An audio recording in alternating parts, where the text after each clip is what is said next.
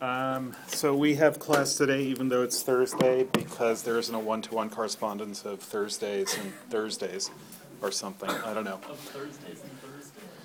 Well, Brandeis Thursdays and actually because there is a one-to-one correspondence of Brandeis Thursdays and Thursdays. That's why we have class today.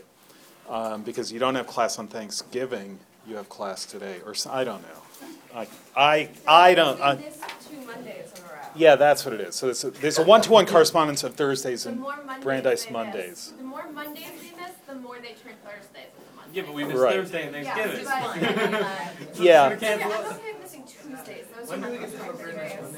Uh, Mondays I- are the worst days ever. this is a terrible day. Well, yeah. Okay. Last one, 9 a.m. straight. Except it's Thursday, so, so it's the worst day ever, except the weekend is coming. So that's all good, right? Okay, Luca, did you want to ask something? Yes. Yes, you did. Remember you said? Yeah, I asked you. You totally forgot. No, I remember. Oh, okay, good. Of course. All right. Um, okay, so I would ask you for is basically just um, you said that there were an equal number of even numbers, maybe odd, whole numbers. Yeah, same, same Um, deal. However, you take any set, you know, from whatever, one to ten, and look at the number of even numbers compared to the number of whole numbers, there's going to be either a two to one correspondence or, you know, one to two. hmm So how can it be? Yeah, so what about that? What? If you draw lines, it's like the easiest way to show that the sets are the same. Yeah, but look, there. So what's happening here, and this this is important. I also want to um, ask you whether anyone figured out um, what the smallest composite number, which is a multiple of, con- of consecutive primes starting with two plus one, is. Okay, raise your hands if you figured it out. Write down the number and hand it in because you now get a one one millionth of a point boost on your final grade. Uh, if you're right. If you're wrong, you'll lose one hundred billionth of a point on your final grade. Um, so hand it in, put your name on it. Sorry? Can, can you actually track grades to that position? Of course you can. Of course. Yeah, if you, if you're like exactly between an A and an A minus, and you get it right, you'll get the A minus, and if you get it wrong, you'll, you'll, or the other way around, actually. If you're exactly between A and A minus, you get it right, you get the A, you get it wrong, you get a C. I mean, a A minus. Okay, so do you have it? Greg, you, what do we have here? So what's the number? Oh, yes, you did write it down, good. And you did too? Yes, good. It's thirty thousand and thirty-one. So thirty thousand and thirty-one is two times three times five times seven times eleven, so two, three, five, seven, eleven, first five primes. Multiply them all together and add one, and you get a composite number whose two prime factors are, did either of you write it down? I did. Yes. 59 times 509, both of which are prime. So um, the reason, so what is interesting about that? If you find, if you don't find this interesting, um, I don't know, change your brains so that you will. Um, become the kind of person who will find this interesting. Make yourself into that sort of person. Um, but take your time. You know, take five or six seconds to do that to become a completely different person. Um, if you um, do find it interesting, what what is interesting about Euclid's proof is he doesn't say that if you take a series of consecutive primes starting with two, multiply them all together, and add one, you'll get a prime number. Um, he's not saying that. He's saying if you take all the primes and you assume you have them all, and multiply them all together, you would get a number which would have to be prime if you had all the existing primes and multiplied them together. If you added one to all those existing primes, to the, mul- to the product of all those existing primes, you would have a number that none of those primes went into, and therefore that number would have no factors because you were assuming you had all the primes. Now, what happens with 30,000 and 31 is you take the first, what did I say, seven primes? Two, three, five, seven, 11, first six primes. Um, you take the first six primes, multiply them all together, and add one, and you have a number that none of those primes goes into. Um, that much is true. The only thing is, those aren't all the primes. And that's why there is a prime, that's why that is a composite number. It's just not composed of the primes that you were thinking might be all the primes. But now you find out it's not all the primes because it's a composite number, but none of those prime numbers are its factor, so there's some other prime numbers that are its factor. Okay, does that make sense to people? Do you want me to go over this for an hour or so? Or are we done? We're done. Okay, it's toast. Um, it may be burnt toast, but it's toast. Um, okay, so um, we're going to get back to Luca's question in a second, but I just want to say one more thing that we're going to return to. We're actually going to get to the pre-Socratics at some point today, um, which which will be a change of pace. Um, one more thing to say about the difference between extension and intension when talking about cells. Basi- cells, um, sets. Basically, what an extensional account of sets is. What happens if you have the extension of a set? What do you what do you do? You list all its members. Intension is you give some kind of conceptual account of what is in the set. So basically, extension means you're, it's a dump of the membership. Um, it's it's a, it's um, a dump of everything in it. Here it is. You want to know what this is? Here I'm dumping everything, and now you know what's in this set.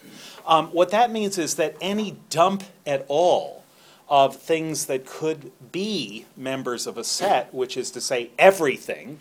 That's the definition of everything, is that it could be any, or is that everything that is a thing can be a member of a set. Um, any dump of a bunch of things will constitute a set. Intensional descriptions of a set tend to be much shorter than extensional descriptions. A way of putting this is to say we now have a possible definition of interesting. So that a set is interesting. Let's give this as a kind of technical definition. A set is interesting if it can be described in fewer letters, and we know what letters are, let's say, from the Library of Babel, um, in fewer signs, in fewer marks, in fewer digits, in fewer whatevers. Um, if it can be described in a shorter sequence than it would take to list everything in it. So if I give you, for example, um, even numbers up to 100, there are 50 of them, but the phrase even numbers up to 100 is fewer than 50 letters long. So instead of saying 2, 4, 6, 8, 10, 12, and of course the two, most of them are two digits, so it, we're going to be 45 are going to be two digits, they're going to be 92 digit numbers, and five one digit numbers. That's not quite right, but um, so it's going to take something like 95 signs to give you all the even numbers up to 100 as a list. But if I say the even numbers up to 100, that's more like 20 signs. Um, you couldn't tweet all the even numbers up to 100. No, you could. You couldn't tweet all the even numbers up to 500, but you could tweet the phrase all the even numbers up to 500. So something is interesting. You could say a set is interesting if you can describe it in a shorter sequence of signs than it would take to list what's in it. So intensional means that you can do it in a shorter sequence. It's what makes something interesting. Um, extensional means it's any damn thing at all that you want, but um, there may, but you may not have an interesting way to put it. So, for example, in the Library of Babel, there is a copy of Shakespeare's Hamlet exactly as it appears in the Norton Shakespeare. Exactly as it appears in the Norton Shakespeare with the same footnotes and everything else. So I can tell you that in just 30 words. A copy of Shakespeare's Hamlet, roughly 30, a copy of Shakespeare's Hamlet, exactly as it appears in the Norton Shakespeare. Um, in the Library of Babel, there's also a book in which there is absolutely no way of describing that book. In fact, the um, overwhelming majority of books in the Library of Babel are books that you cannot describe at all in a sequence shorter than the book itself is. Yeah. It seems like this idea of, of interestingness being based upon, like, being able to describe it in our language, um, in fewer letters, et cetera. Um, it seems like it's very dependent on what cultural and linguistic references we have. Yeah. Like, for instance, if there were, if, if we didn't already know about the Norton edition of Yeah. Shakespeare's Hamlet, then, the, then that book would, would, would not be interesting for our purposes because we would be unable to describe it except by Mhm. listing its contents. Yeah. So we, you could um, say it's somewhat, it's interesting, but somewhat less interesting if you say, here is a book composed entirely of English words in um, good syntax. Now, that would by no means give you the book.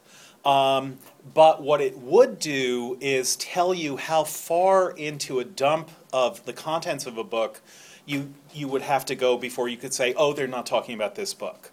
So you could open a book at random, as you sometimes do in bookstores um, or websites. You, you come upon something and you notice that it's in Greek, and you can tell that immediately. You don't have to read the whole thing before you say, okay, this isn't the right one. So there are degrees of interestingness.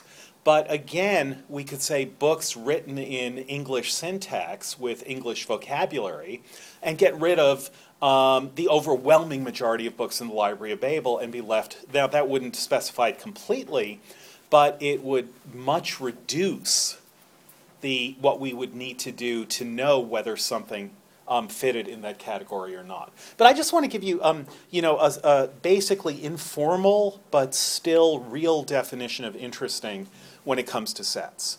If you can describe the set, it is going to be culturally relative, but so's what people are interested in going to be culturally relative. If you can describe the set with a smaller number of signs or words or characters or bits of information than the set itself contains, then you have an interesting set. So sets will contain any damn thing, um, anything that you can find in the world, and anything else that you can find in the world, um, bundled with anything else that you can find in the world, up to as many as you want. All of those constitute a set. Um, stuff that you can find in the world might include sets also, like the Boston Red Sox. Like you could have a set which contained the Boston Red Sox and Bill Gates and um, a BART ticket from 19, 1979. And that's a set. Um, it would um, is that an interesting set? Eh, it took me a long time to describe what was in it. I doubt I could find a better way of describing what was in it than by listing its members. Um, so it's not an interesting set, probably. But if on Monday I say, remember that set that I mentioned as a not interesting set, then I would have done it quickly and it would become an interesting set because I would ask you to remember it. Um, but that's a basic, do you get the basic idea? Interesting versus non interesting. You can do this with numbers also. You can say two is interesting. Obviously, this is going to be a longer way of saying two than just saying two, but it's still, informally speaking, interesting. Two is the only even prime. That's interesting. Three is the first odd prime. That's interesting. Um, five is um, the number of fingers on a hand. That's interesting. Do people know um, that? Do you know what um, the word punch comes from in Sanskrit? That is the drink. If you drink punch, like Hawaiian punch. Do you guys know the commercial? Um, it's an old commercial. How would you like a nice fruit juicy Hawaiian punch? Says the punk, and the guy says sure, and then he gets punched in the face. Do you guys know that from like TV Land? This was a commercial from the '60s, so it's just a cartoon. Um, there's a guy holding a Hawaiian punch. He sees a um, he sees a stooge. Says, "Hey, how would you like a nice fruit juicy Hawaiian punch?" Sure, says the guy. You can find this on YouTube. Um, sure, says the guy. So the guy holding the Hawaiian punch punches him in the face. Um, very witty. That's what counted as wit back in the 60s. Um, God knows what they were smoking. Um, sorry? Everything, good. Um, Ton of things smoked in the sixties. yes. So, um, why is punch like fruit punch, Hawaiian punch? Do you know why it's called punch? No. It's a Sanskrit word, um, and it comes from the Sanskrit word for five, which survives in the Greek penta. It's very similar to the Greek penta, which survives in the modern pentagon or pentagonal or pentathlon. It means five. So punch is a drink with five ingredients originally. So it's you mix a whole bunch of stuff, you know, like five things together, and then you get ooh punch. How wonderful. Um, why does punch mean something that you might do to someone if you were really PO'd? Five fingers on your hand. So punch turns into a fist. All five fingers are um, meeting their face simultaneously. So, in fact, the word punch in English and the word um, meaning something you do to someone and the word punch meaning something you drink um, are, in one sense, completely unrelated. That is, um, if you think simultaneously, they're not connected to each other, but they have the same root, a root meaning five. Um, so that word tells you, kind of historically, tells you culturally, as does the word fist, which also means five. Um, F, the fi in fist is the fi in five. Um, that tells you that historically, the number of fingers on a hand has been so interesting to so many widely, vastly dispersed in different cultures that that word also tends to mean five in language after language. The word for hand and the word for five, or the word for fist and the word for five, go together everywhere. So five's an interesting number to human beings. It may not be interesting to Martians, but it's an interesting number to human beings. Five might also be interesting as the second odd prime. So it's the even numbered first even numbered prime odd prime. No, it's not that interesting, I know, but it's still kind of interesting. Yeah. It's the, it's the first only even prime Right. numbered, I think you need two THs after Yeah. that. Yeah. Um, prime. Yeah. If anyone tells you that there's no rhyme with month, by the way, there is. You know what rhymes with month? N plus oneth. You don't say oneth, you say first. But you say the nth or the n plus oneth um, term in a series, and then you have a poem. Isn't that great? Okay.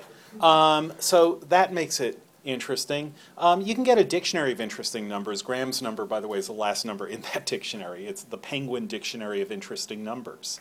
Um, and there are a whole lot of interesting numbers in them, interesting for different reasons. Uh, why is 5,280 interesting? Anyone? Yeah, number of feet in a mile. Good.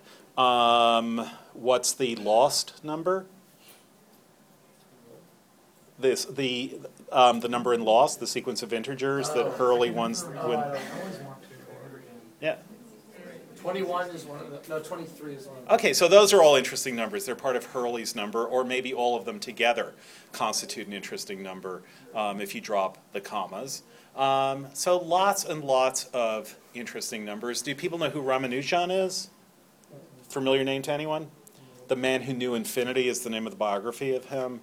So Ramanujan, um, um, there's a guy named Hardy who is one of the great um, English mathematicians of the 20th century, and he would get lots and lots of mail, um, most of which he ignored. But he got some mail from some extremely obscure person in India who worked in a government office, who said, "I don't really know, I don't have much mathematical training, but I've had some ideas, and I wonder if you would look at them."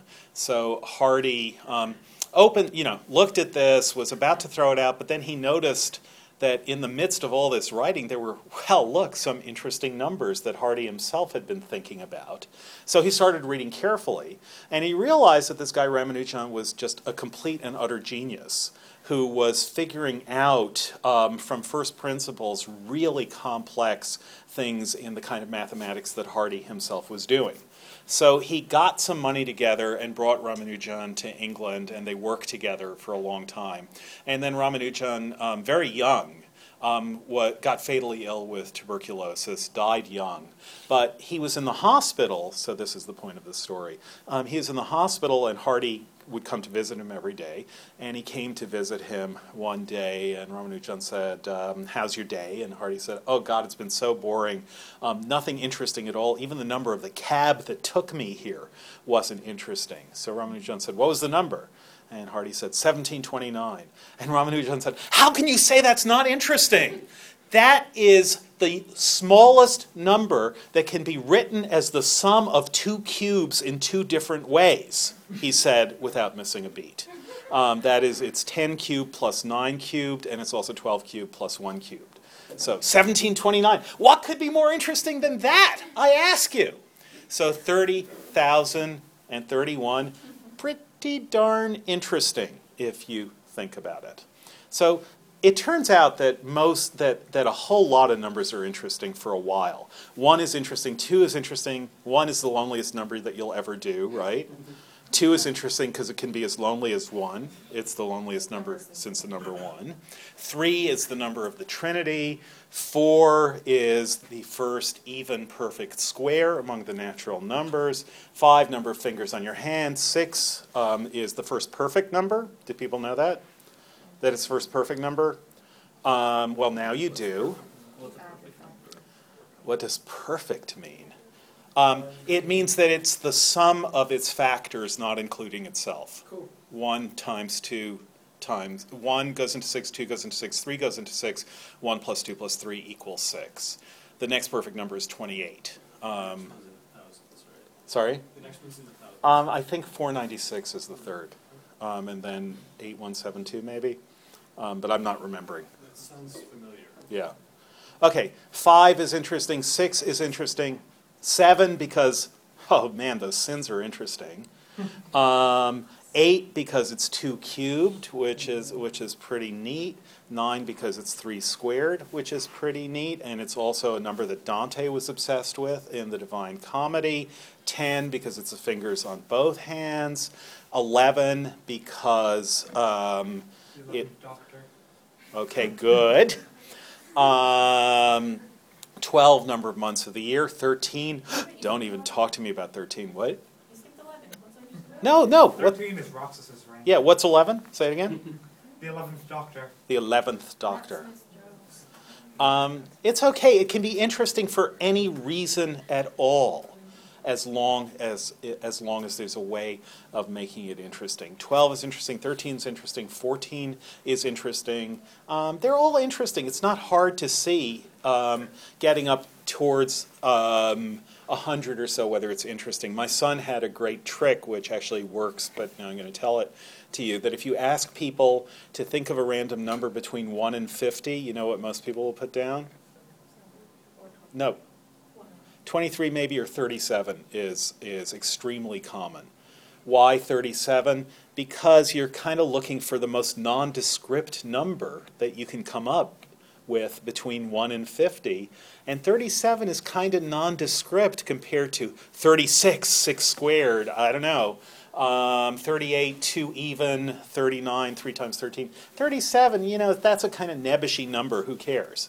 Um, so it's not easy. Just as it's not easy to randomize, it's not, e- it's not easy to find uninteresting numbers. But there are a bunch of non interesting numbers out there. Go through a phone book and pick seven digit numbers out of phone books, and most of them will be uninteresting. Um, There's someone's phone number. well, there's someone's phone number, that's true. But if you just take them as pure numbers and see whether they're interesting to you, did you find your phone numbers growing up interesting? How many people did? I mean, for some reason. Did you have like a mnemonic where you would Yeah, say, and they were all really. My uh, my parents have really interesting ones. They were like, one of them was all nines and eights, and the other one was a nine followed by the repetition of two numbers three times. okay, so that's interesting. Yeah, Carolyn. Um, mine ends, it's seventy-two, nine, eight, five, six, nine, four, four.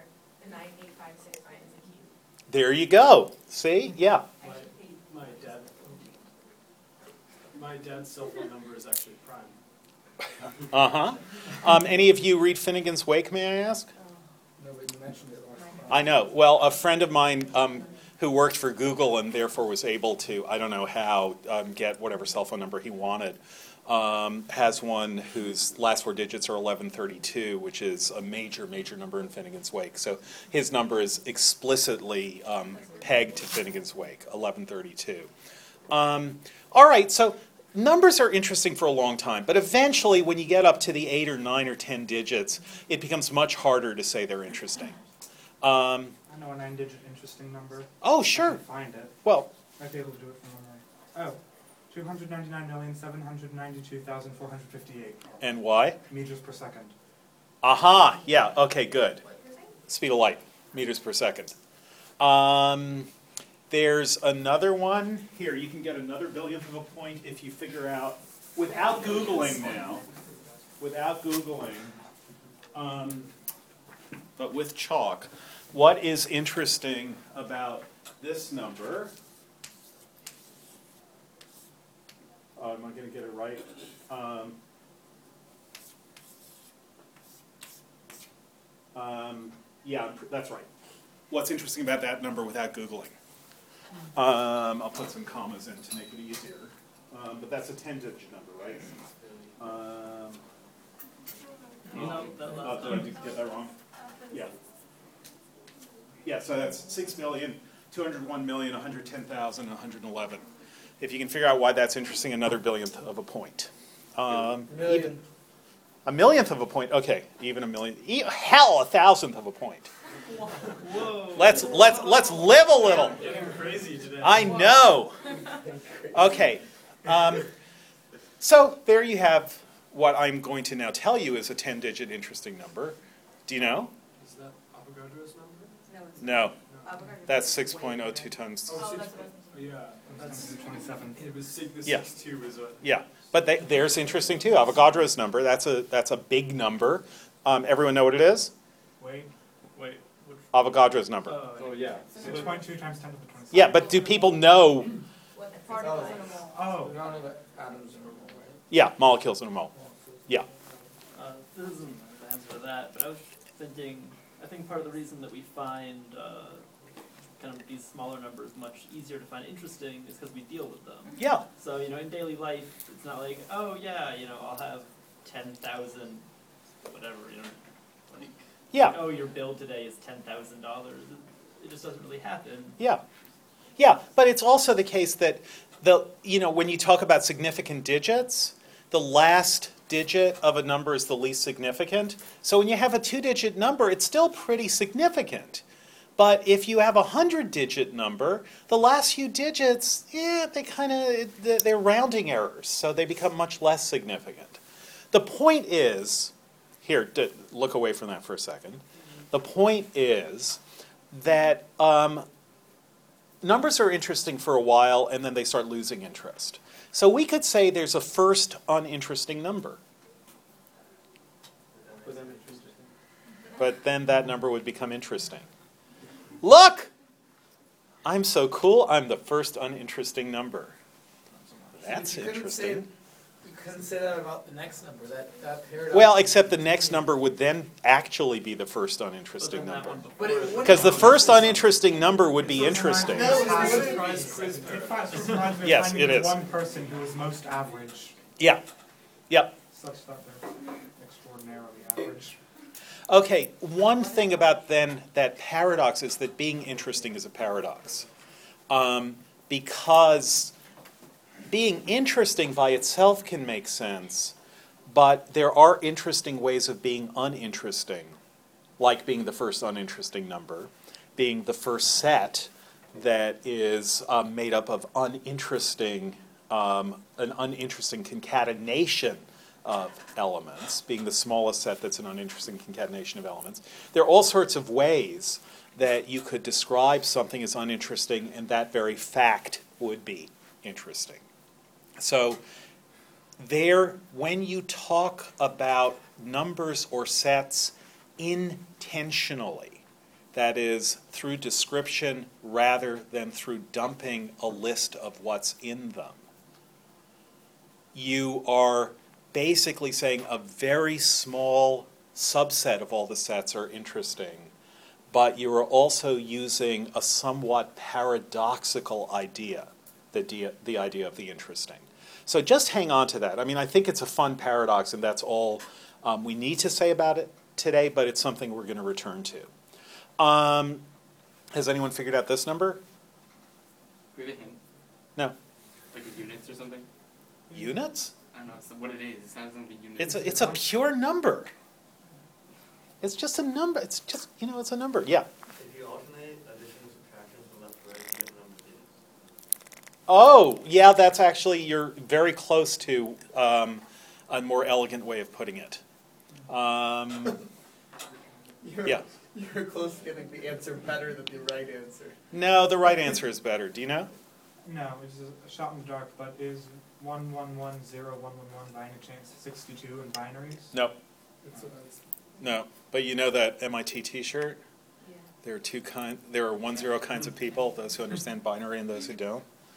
Um, Have you heard the addition to that joke? There are ten kinds of people, those who understand binary, those who don't, and those who think this joke is in trinary. all right, good. On a scale of one to ten, what are the odds that this scale is using binary? Good. Um, I don't get that one. it's a meta joke. No, that's a good way of going meta. Okay. Um, this is a meta number.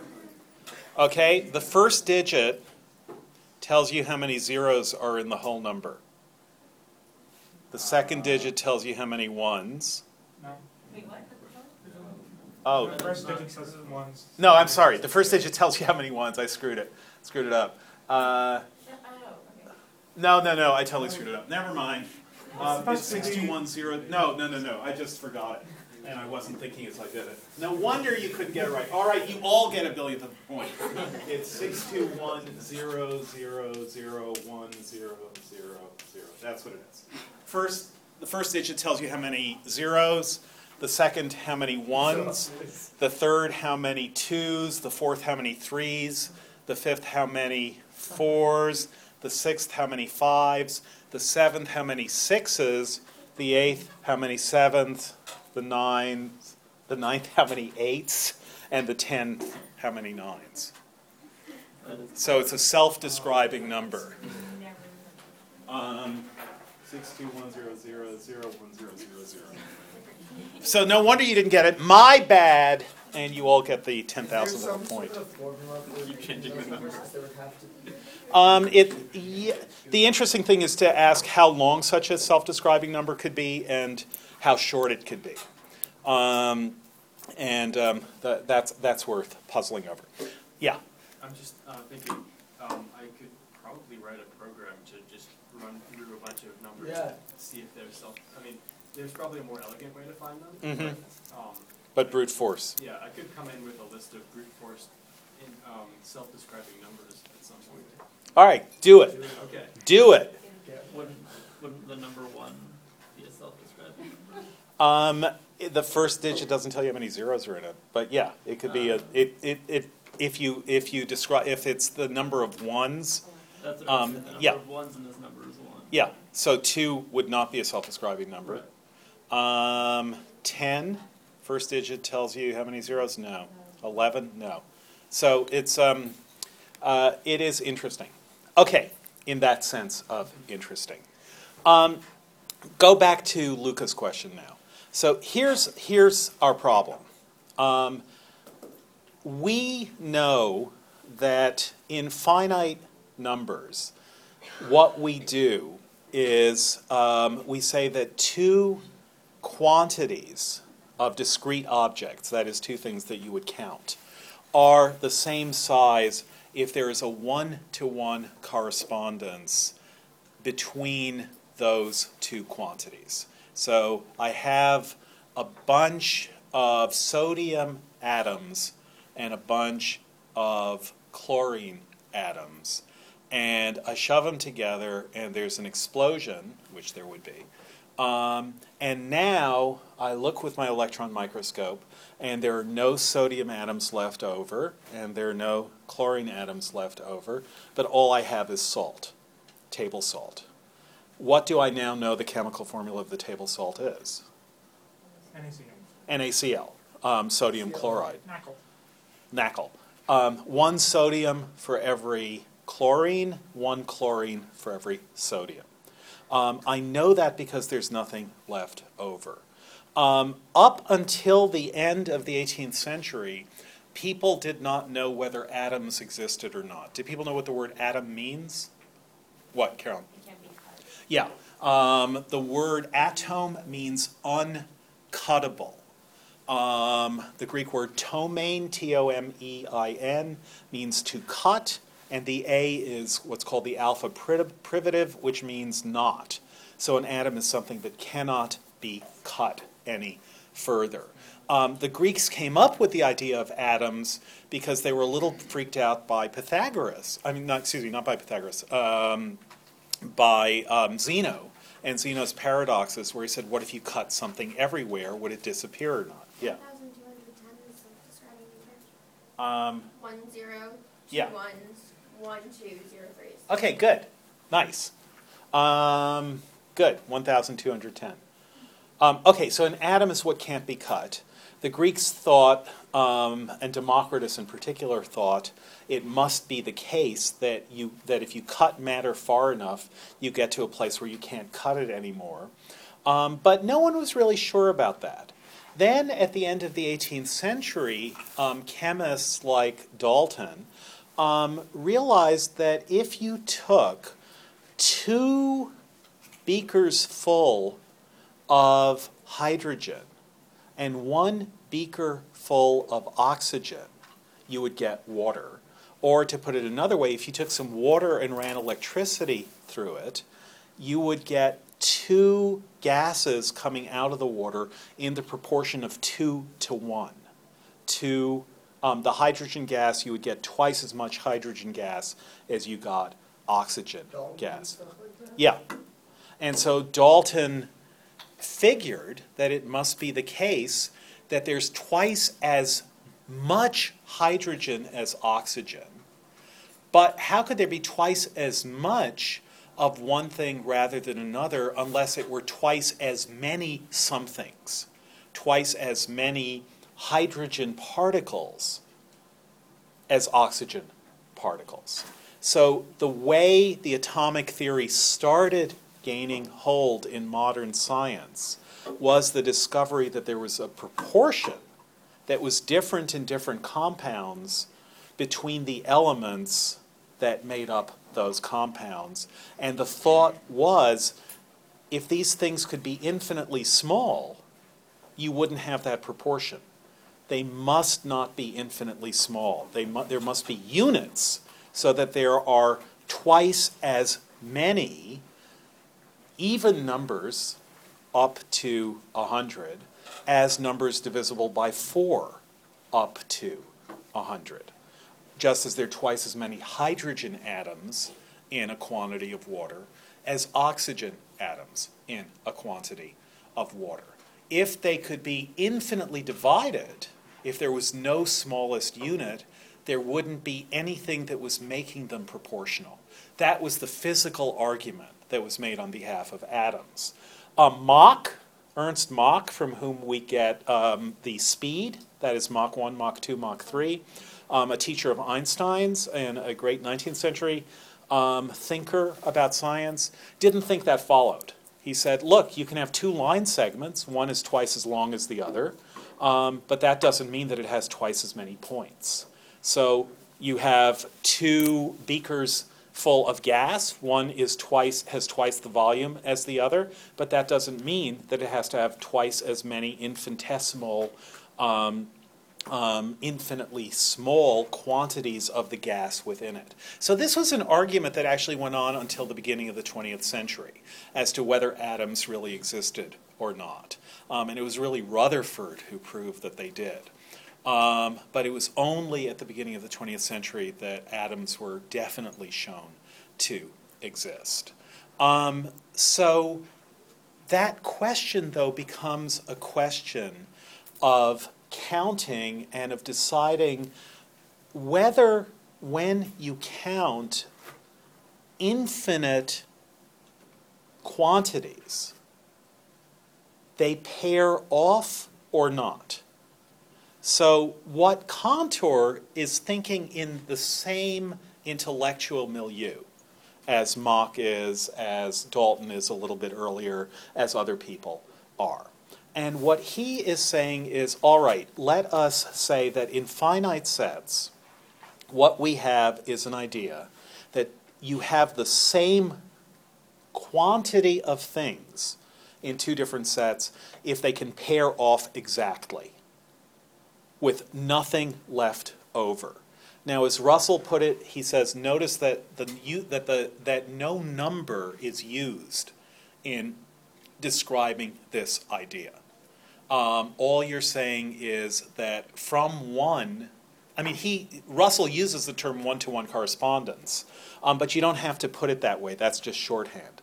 What you could say is, in one collection, anything that I take out of that collection um, I can tell you always something in the other collection that it um, hooks up to, that it is friends with, that it would bond with, whatever chemical metaphor you want to use. And from the second collection, I can tell you which it is in the in the first collection. Again, don't be don't worry about first and second in the way I've just put it. Um, a bunch of stuff and another bunch of stuff, and in a bunch of in in this bunch, I can tell you everything in this bunch, what it will hook up with in this bunch, and in this bunch, I can tell you the same thing about this bunch, and everyone will agree with me. Then the quantities are the same.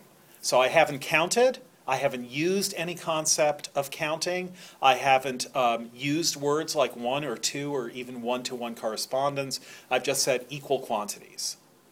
So there, I have an idea of equal quantities before I have an idea of numbers themselves. Now, what I can do is say I have a reference set, and that reference set also has a bunch of things in it, and here they are A, B, C, D, E, F, G, H, I, J, K, L, M. And now, what I can do is say that A pairs off with um, the first element, let's say. Um, B pairs off with the second element, and so on, um, of the other set. And so I can talk about the eighth, the beeth, the seeth, the deeth, etc. But we're not so good with the alphabet because we use it for different reasons. Um, we memorize the alphabet, we memorize the numerals, but we can do something with numerals that we can't do with the alphabet, which is we can say them backwards. Um, it's very hard to say the alphabet backwards because you only memorize it in one direction. Um, numerals you memorize in both directions, so it's actually much easier to say 10, 9, 8, 7, 6, 5, 4, 3, 2, 1 than to say, someone try it from J backwards? Say much harder, that's the point.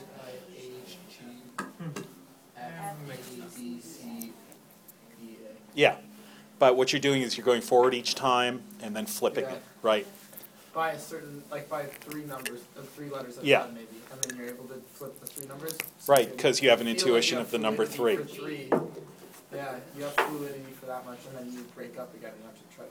Right. So we have so we have different kinds of fluidity, which gives us different kinds of reference sets. But again, we put things. All we need is correspondence to say we have equal quantity. Now we get to infinite sets, and we say that there are two different and radically different intuitions that we have to decide between. One intuition is that if you have even numbers, there are two numbers, two natural numbers for every even number, namely that even number and the odd number that follows it. So for the even number 0, you have 0 and 1. For the even number 2, you have 2 and 3. For the even number 4, you have 4 and 5. So in one set, as you do from 0 to 10, there are two times as many numbers as there are even numbers. And we can say you have 2 to 1 all the way down to the end of time. It's 2 to 1. So there should be twice, the infinity of counting numbers should be twice as large as the infinity of even numbers. And that's what Luca is worrying about, right? Um, so that's one argument, and it makes a lot of sense, that if you take any interval in the counting numbers and count the even numbers in that interval and count the total number of numbers in that interval, the total number of numbers will be, with p- plus or minus one, twice the even numbers. No matter how arbitrarily large the interval is, the total number of numbers will be twice the even number of numbers. Yeah. I think because of the nature of infinity, though, it needs to be finite for you to say something is twice as much as something else. Okay, so but but there's what we're trying to do now is think about how to talk about something that we can't think about all at once, even in theory, which is infinity. So one argument would be um, all we're doing is extending what we already know. That's the only way we can talk about infinity is to extend what we already know. So what we so there are two things we know that you have the same number of numbers if they can um, if you can put them into correspondence with each other. That's one thing we know, and that's true of finite numbers for sure. But another thing that we know is that um, you can always put a number, an even number, into correspondence with two numbers, namely itself and the number and the odd number that comes after it. So for all the even numbers, there should be twice as many counting numbers. Um, I think all of you probably, before you thought about it, if you knew there was more than one order of infinity, or even if you didn't, you would think twice as many counting numbers as even numbers, right? Is that? Does anyone just say, no, no, of course they're just going to be the same number? Um, if you count 1 million, 10 million, 100 million, a billion, 10 billion, um, there are as many of those numbers as there are 1, 2, 3, 4, 5 up to infinity. 1 million, 10 million, 100 million, a billion, up to infinity, 'Cause it's just a one to one correspondence. Sorry? N. It's a million N. Yeah, because it's a million n. So how many people are happy to think that if you take every millionth number, you could put that into one-to-one correspondence with every number? I mean, you can, but it seems counterintuitive, and that's what Luca is worrying about. How many people don't think it seems counterintuitive? Sure, why not? Makes perfect sense. Um, Yeah. Doesn't I make mean, it perfect makes sense sense. to you right now. Yeah, No, but I mean, I think, I think the way I understand infinity, it makes sense to me okay, so here's a little game. that it would go on. Here's a way to freak you out about what this would mean. It's not really going to freak you out, but it'll freak you out a little bit. Okay, so um, it's 11 p.m., and here's something that happens. Every it's 11 p.m., and what happens at 11 p.m.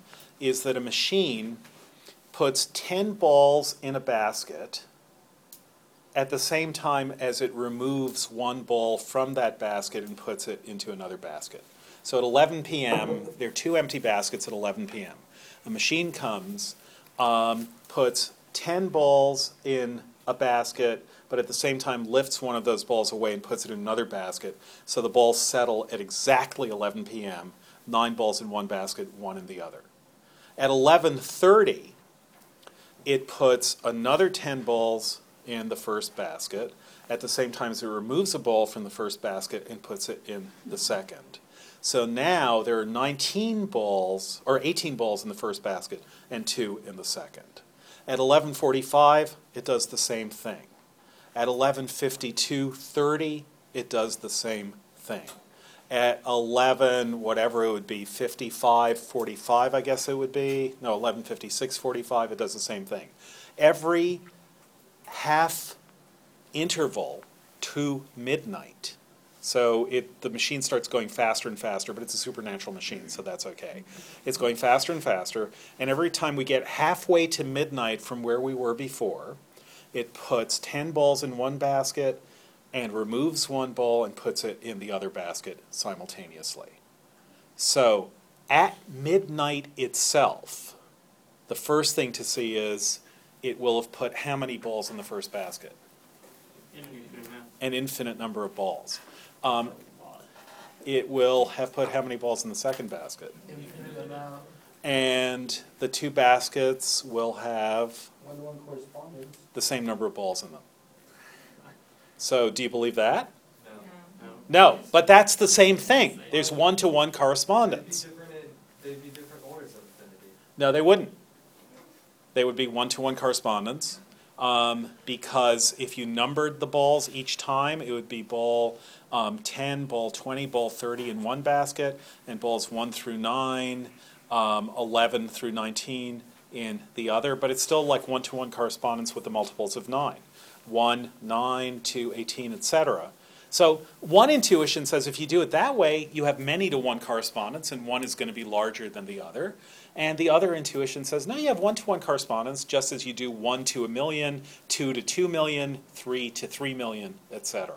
That's what it means to have two absolutely different finite intuitions about whether a set which is a subset of another set, even numbers are a subset of whole numbers, could have the same number of elements. Even numbers are a proper subset, whether it could have the same number of elements. So, how do you argue for the idea that infinite sets, like even numbers and whole numbers, have the same number of elements? And the idea that Cantor has is if you're using words like 9 and 1 or 2 and 1, they're two even numbers, two, two um, natural numbers for every even number, and so on, you're using a much more complicated and constructed idea, namely the value of numbers, than the simpler idea which the value of numbers is based on, which is sameness of quantity. We have the idea of the same before we have the idea of how many. We can only know the idea of how many if we know that 10 and the number of fingers that I have are the same. I say, How many fingers do I have? It's the same number as the number 10. So the idea of sameness of quantity is a more basic idea than the idea that would use any number at all, like twice as many, ten times as many, and so on. That depends, first of all, on the idea of sameness of quantity. So the most basic idea is one of sameness of quantity. So Cantor says two infinite sets will be the same, same size if you can put them into one-to-one correspondence. So in whole numbers and even numbers, zero corresponds in one set to zero in the other set. One corresponds in one set to two in the other set. Two corresponds in one set to four in the other set. Three corresponds to one set to six in the other set. You can, go, you can toggle back and forth, and you will always be able to pick a single correspondent out from one set to the other. So they are the same in quantity without your having to use any numbers to say, no, this one has two times infinity in it, whereas the other one only has one time infinity in it. If you're using two or three or four, if you're using those numbers as a measure of size, then you're forgetting your own definition of sameness. Because by the definition of sameness, which is more basic, by the definition of sameness of quantity, they have the same quantity. And if you start saying, no, this has twice as many, then you're using sameness but contradicting yourself because you've already shown they have the same, the same quantity. Yeah. I'm wondering why Cantor assumed that the infinite set, the set of infinity, um, has to exist. That's a huge question, whether it has to exist. Aristotle doesn't think so. I mean, go all the way back to Aristotle. And Aristotle, and actually most mo- modern mathematicians, are what are called finitists. Um, they don't think infinity really exists. Um, but it's very hard to get rid of the idea of infinity. Um, on the other hand, it's very hard to think infinity. Um, here's a way, here's a problem. Um, how long has the universe been going on? Don't use modern physics, but use just an int- intuitive idea of time. How long has the universe been going on before right now? My lifetime. Yeah, okay, good. Um, did time have a start? Modern physics will say that it did, but what was happening before then? The very idea that it had a start suggests that there was something before then. Um, Well, there's no such thing as time before the universe existed, right? okay, so what was happening then? A different universe. Does time exist outside the Before fabric? time, of it's different universe. Before, it's more just. All right, so time started. Yes, When? beginning of time. Singular. When the other That's circular. Yeah, it seven is. billion years. That's circular. So- time never started, maybe there's an end, but no beginning. All right, so just think about this intuitively. Think about it as a pre Socratic would think about it. Um, it's very hard not to think of time um, having gone backwards forever. Um, you can come up with a mathematical physical model in which that isn't the case, but it's very hard not to think of it as having gone backwards forever. Yeah. But I mean, time is kind of something that we have constructed. You know, we say, oh, a day is, you know, 24 hours. Why do we say 24 hours? Because that's, you know, how long it takes for us to turn and the sun to, you know, come back. Well, there was a time before the sun was there, before the earth was Yeah. turning. But Yeah, there you can was. still say, oh, 24 hours have passed. Yeah. Then what is that? I mean, it's, it's a No, I- made up- I think time is defined as just change. Um, well, it's defined as change, but just think subjectively now. Um, a way of saying this is that it's is that maybe thinking about this stuff, um, as I hope you noticed from Anaximander, um, actually gets you to very modern insights even 2,500 years ago. Anaximander, remember, says that we evolved from fish. Um, this, off on a It's few like details. randomly in. yeah, yeah, he skipped he skipped some terms, um, but his I guess the idea of science was you make stuff up, then find a justification for it. Yeah, but he had a really good argument, right? His argument was um, babies can't grow up, grow up without adults taking care of them. Um, so there must have been, but all adults were once babies, so there must have been something that wasn't a human baby that took care of the first human baby. Yeah. Um, I like to jump over how modern mathematicians can say that there's a finite number of numbers. Like, do they say numbers just stop? Like, does that- Well, this is something we'll get to, but basically they say you can have as many as you want, um, all you can eat. But you know, when you go to an all you can eat buffet, Gotta leave you don't say to yourself, I don't understand how they can say I can have as much as I want. What if I want an infinite amount? The idea is there's plenty. Numbers are incredibly cheap, um, and there are plenty of them out there, as many as you could ever possibly want. Um, So if today. you start with something, Sorry? yeah, but there can't be a last number because you're gonna always add one. Yeah. Um, so go ahead. Yeah, do it. Yeah. So count for the rest Go ahead. I'll find out. I won't stop you. Don't worry, I won't balk. I won't squawk. That's why it's hard to get rid of. Yeah, concept. many as you want. That's fine. More. Take twice as many as you as you need. Just want more numbers. Really, numbers for everyone. It's fine. Six six six for the beast, but numbers for everybody. Um, but still, only the ones you need. If you don't need it, what does what would it be? If it's if you just say, "Oh yes," and there's a much larger number that also exists, what are you saying? The idea would be, what does it mean for a number to exist? And the answer might be something like, um, it plays a role in your thinking. And if only the numbers can play a role in your thinking exist, because what else would exist? This is more or less a finitist um, claim. Um, what else would you need other numbers for? You can have any number you want. Um, there's no question that you can have it. But the way Aristotle will put it is to say that there's infinity in potential. You can have as much as you want. There's no end to potential. But potential is just potential. It doesn't mean it's really there somewhere in the mind of God or in the universe. It just means if you need it, make it.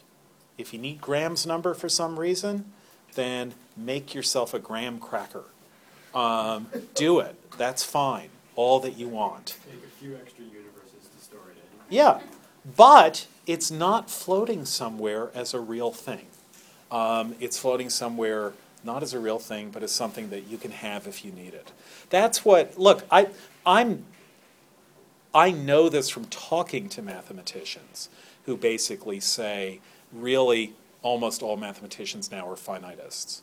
Um, but um, what that means for math is basically that they avoid certain problems.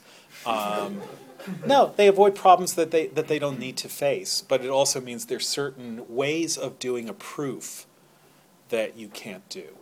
Um, so so interesting things happen. But let's go back to what we want to think about here is. Um, real and what this class is about because it's not even though there's there's mathematical philosophy in the class this isn't a math class um, but what there is is a way of trying to see what happens when we explore our own intuitions about infinity. That's what the pre-Socratics were doing. So let me let me give you an example. If it just seems subjectively strange, remember I said yesterday um, to try and come up with a random number, and any random number you come up with will be in the zeroth percentile of all numbers. Graham's number is in the zeroth percentile because there are an infinite number of multiples of Graham's number. And so Graham's number is really just clustering around zero. In the, in, as a proportion of all numbers, it's only an infinitesimal proportion of all those numbers are the numbers from zero to Graham's number is an infinitesimal portion of all the numbers. From zero to any finite number is an infinitesimal proportion of all numbers. So any number we can name is a finite number, so it's going to be in the first infinitesimal infinitesimal um, um, interval of as a percentage of all the numbers. Does that make sense to people? It's kind of freaky because you just can't think of a typical number. Every number you think of is going to be a number which is way too close to zero to be typical. Um, so, if that's so, we can ask the following question. Let's say that time has gone on because we, we have no trouble or we have very little trouble. When we read Joyce's Portrait of the Artist as a Young Man, how many people have read it? Um, so do you remember Father Mapple's sermon um, about how long eternity is?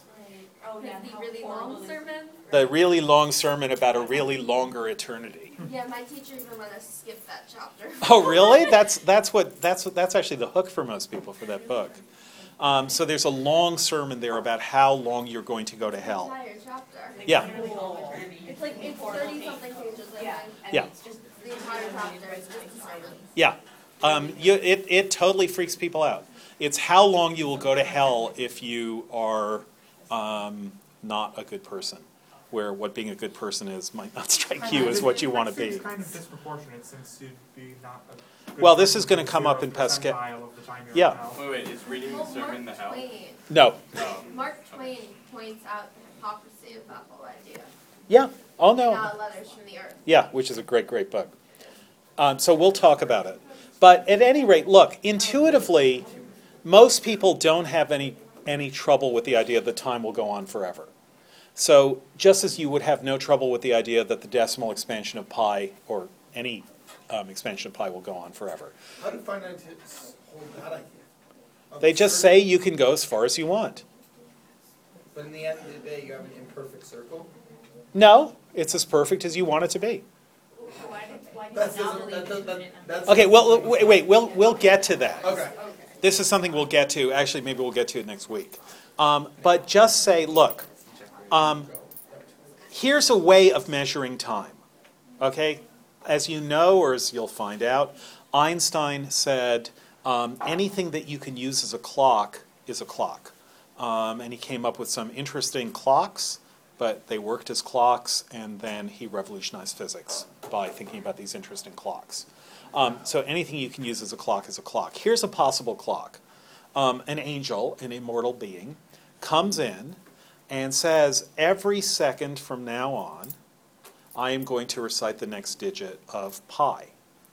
So the angel comes in and says 3 or 3.1, 4 every second, 1, 5, 9, 2, etc. And every second we get to another digit. And we can say, okay, we know that the decimal expansion of pi is infinitely long. So the angel will be saying this for how long? Forever. Simple. Forever. That's how long the angel will be reciting. From now to from here to eternity. Three bored angel, but angels never get bored. According to Dante, it's because they have no memory. So the angel, yeah. Um, So the second he says one digit, you forget to say to the other. yeah, yeah, he's just he's in the moment. Silence versus angels. But the point is, you can use someone, some immortal being reciting pi as a clock. And you can say that there's a one to one correspondence between seconds from now until the end of time and the digits in the decimal expansion of pi, right? How that revolutionize physics? Sorry? How that revolutionize physics? No, it- it- it's the clocks, not that, not this part. Oh. But you could say there's a one-to-one correspondence between the angel, between the digits in the number of pi and the time from now to the end of time.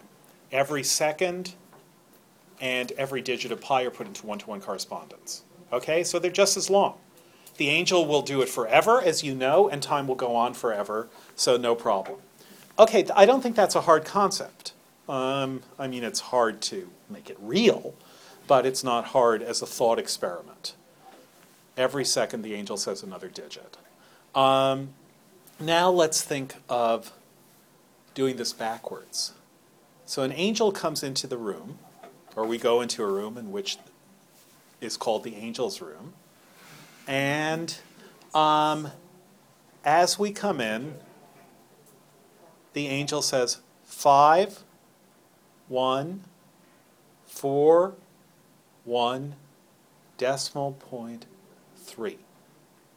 And we say, what, what, you, what, what, what were you saying? And the angel said, I've been here for an eternity, but I just got to reciting pi backwards, I got to the end. And that's this moment now. And that's the angel's tone of voice, just like, well, finally done. I would be celebrating. No Yeah. memory, no memory. But the point is, here If we, You've been immortal for that long, you just stop caring. but, so when did the angel start? The angel never started. But if, but if pi is infinitely long, could the angel really get to the end of reciting pi backwards? And yet somehow, time, at least our subjective idea of time, has been going on for an infinitely long time. It extends backwards infinitely. And yet, here we are at 4:40 on September 20th, 2012. All of time, infinite amount of time, stopped right now. How can anything that's infinite It keeps going on, but here we are. I thought time, is- I mean, I thought time isn't, um, hasn't, it hasn't been an infinite amount of time. There, time will continue to exist for an infinite amount of time. That's, That, that's really that's a circular logic. Western. Okay. Western- No, but if you don't know when it started. All right, so it like fourteen-ish billion. okay, so no, no, no. So notice that then here an argument like that, an argument like that is an argument where you could think just the fact that I am at this finite moment in time would be inconceivable that there could be this finite moment on time which has occurred and come to an end. A stretch of time comes to an end right now that's gone on infinitely long. That would be like reciting pi backwards and getting to the end of your recitation of pi backwards. So the pre Socratics are already having ideas purely from human experience of time. They're already having ideas. This is itself not a pre Socratic idea, but Pythagoras's, I mean, not Pythagoras, I'm sorry, Zeno's ideas um, are ideas that um, really lead to 20th century physics. Um, they have ideas purely from human experience that thinking about human experience, human experience doesn't quite make sense. And because it doesn't quite make sense, what they do is they throw out what they regard are what they regard as illusions of human experience. So let's talk about Zeno's paradoxes um, for a little while. How many people knew any of them before? Um, and the rest of you didn't. What did you think of them? It's not really a paradox. Why not? It's just, a, it's just I always thought it was just a statement. What's the statement that an arrow has to go halfway to the yeah, target? you can just keep going halfway. It's not a paradox. Paradox is like something that No. confounds in your mind. I'm just like, okay. It does exist, so The paradox is you can always go halfway. I don't see a reason why not. No, Okay, so let's- That means that should first an an infinite amount of theoretical. Okay, how many people find the arrow version of the paradox um, at least troubling? I never did, but you do. Um, that for an arrow to reach a target, it has to get halfway there, and before that, it has to get halfway. It'll never there. get there. It'll, so it's not a paradox; it just doesn't get there. Yeah. Done. so your your response is actually just what Zeno wants, which is that all motion is an illusion. Yeah, it's not a paradox. Okay, how many people do think? It's not a paradox. We're just not here right now. All right. Okay. Nothing exists. Nothing exists. It's, It's not all. a paradox. This is not a problem. We're, I think you've gone back to the '60s, dude. This is the Matrix. It's, Nothing it's- happens. yeah. Well, no, because Zeno is Take the actually arguing, as Parmenides is arguing before him, that we do live in the matrix, that nothing is happening. Um, it's just an illusion. Um, is this where you want me to bring up a bunch And of what rocks? does he theorize our, our co- cognitions are that, that are, are Illusions, we think we're thinking, but we're not. illusions in what? It doesn't matter because the idea that it, that it has to be in something is an illusion. It's all illusion. Because like some scientists would be like it's just a ripple in the in the quarks Yeah. of the universe. Yeah, which don't not- exist. Yeah, Okay. yeah, that's what Lawrence Krauss would say. Yeah. I, I never understood, like, I, I was familiar with the paradox of the form, I never understood why, like, that's so troubling, like, like, um, what's his face trying to catch a tortoise? Achilles. Achilles trying to catch a tortoise that, you know, he's, he's going to, every time he's getting halfway to the tortoise. It's not when he gets halfway to the tortoise. We'll do that in a Yeah. sec. Uh, no, okay, well, like the arrow that, you know, it's. Yeah. In order to get to the target, you've gotta get halfway there and then halfway there. Like, and so that means that if the arrow does go to the target, that means it has tra- transversed all those Yeah. infinite points. So I'm like, okay, so that's So what what? it did. Right, I know. Yeah. That's why I, never, I myself never found the arrow version. So how, how do you even? You don't get there. It's Okay, so one possibility is it's all Maya illusion. Another possibility is what's the problem? That's what Diogenes the Cynic did. Do people know about him? He was the guy who wore a barrel and carried. Barrel? He just lived in a barrel. He just lived in a barrel. Yeah. Inside a barrel. Yeah, but he carried it around with him so as not to shock people. Um, So cynic, considerate. Cynic means dog, and it's because he lived like a dog. The, the cynics were called cynics because they lived like dogs. And he carried um, a lantern around in broad daylight looking for an honest man. So he and Zeno had a debate. And, and Zeno said, can only imagine Why would you debate someone like that? well, Zeno said, so I have thus shown that there is no possibility of motion, and Diogenes said, and I've just shown that there is motion. So there. So that was the cynical response. So you're taking the Zeno view Yeah. and you're taking the Diogenes view. Okay. You're taking Um, the view with the barrel and the lantern. All right. Have fun. I love Look. Like I'm with it. Okay, so here's, for me, Achilles and the tortoise was always the best version, but there are others. So just to show you how Achilles and the tortoise works. Here's a race, here's Achilles. He was a grim Achaean, so no smiley face for him. And he's racing a happy little tortoise I guess. who's got a smiley face. Turtles haven't figured out. And because he's swift Achilles, as he's always called in the Iliad and the Odyssey, um, or in the Iliad at any rate, I don't think he's called swift in the Odyssey because he's dead. Um, he's depressed because he's dead in the Odyssey. In the Aeneid, he's swift. In the Iliad, he's swift. Because he's swift, and because the tortoise is not so swift, Achilles gives him a head start. So the starting spear goes off.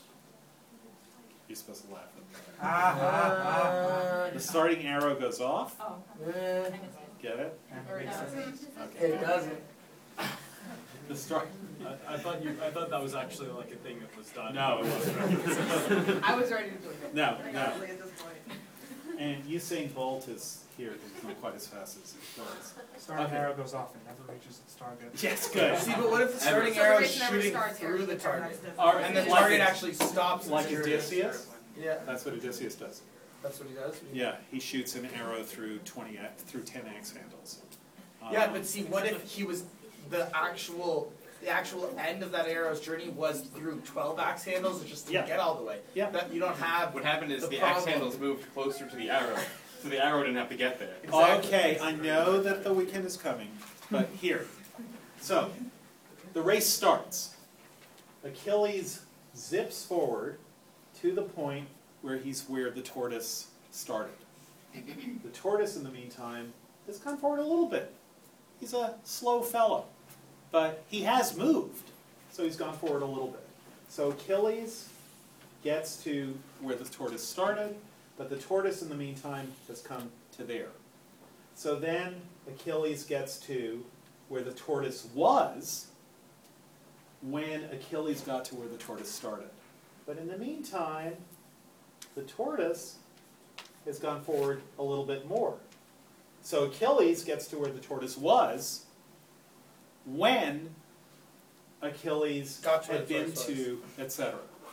So every time Achilles catches up to where the tortoise was, the tortoise has gone forward a little bit.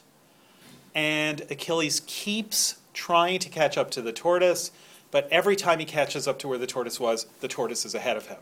So he can never catch up to the tortoise, because the tortoise is always ahead of him. That's, for me, when I first read that, which I, which um, I did when I was a kid, that freaked me out. Yeah. Imply that he's changing speeds though, Achilles? No, it's just all, what we're doing is we're taking snapshots of where he is.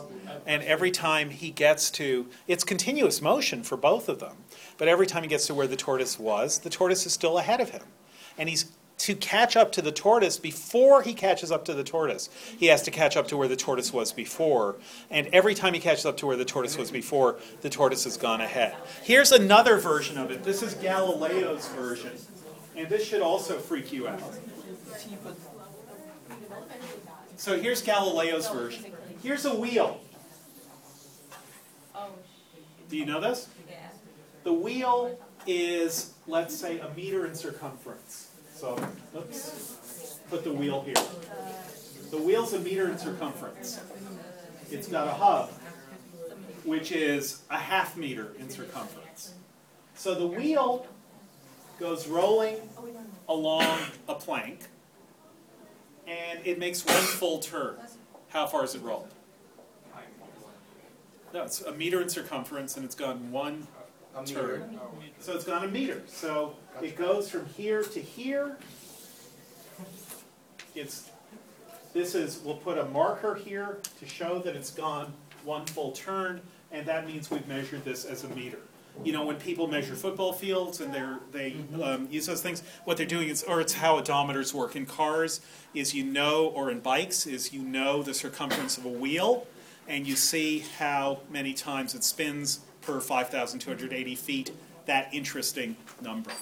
Okay, now we will say that the hub of this wheel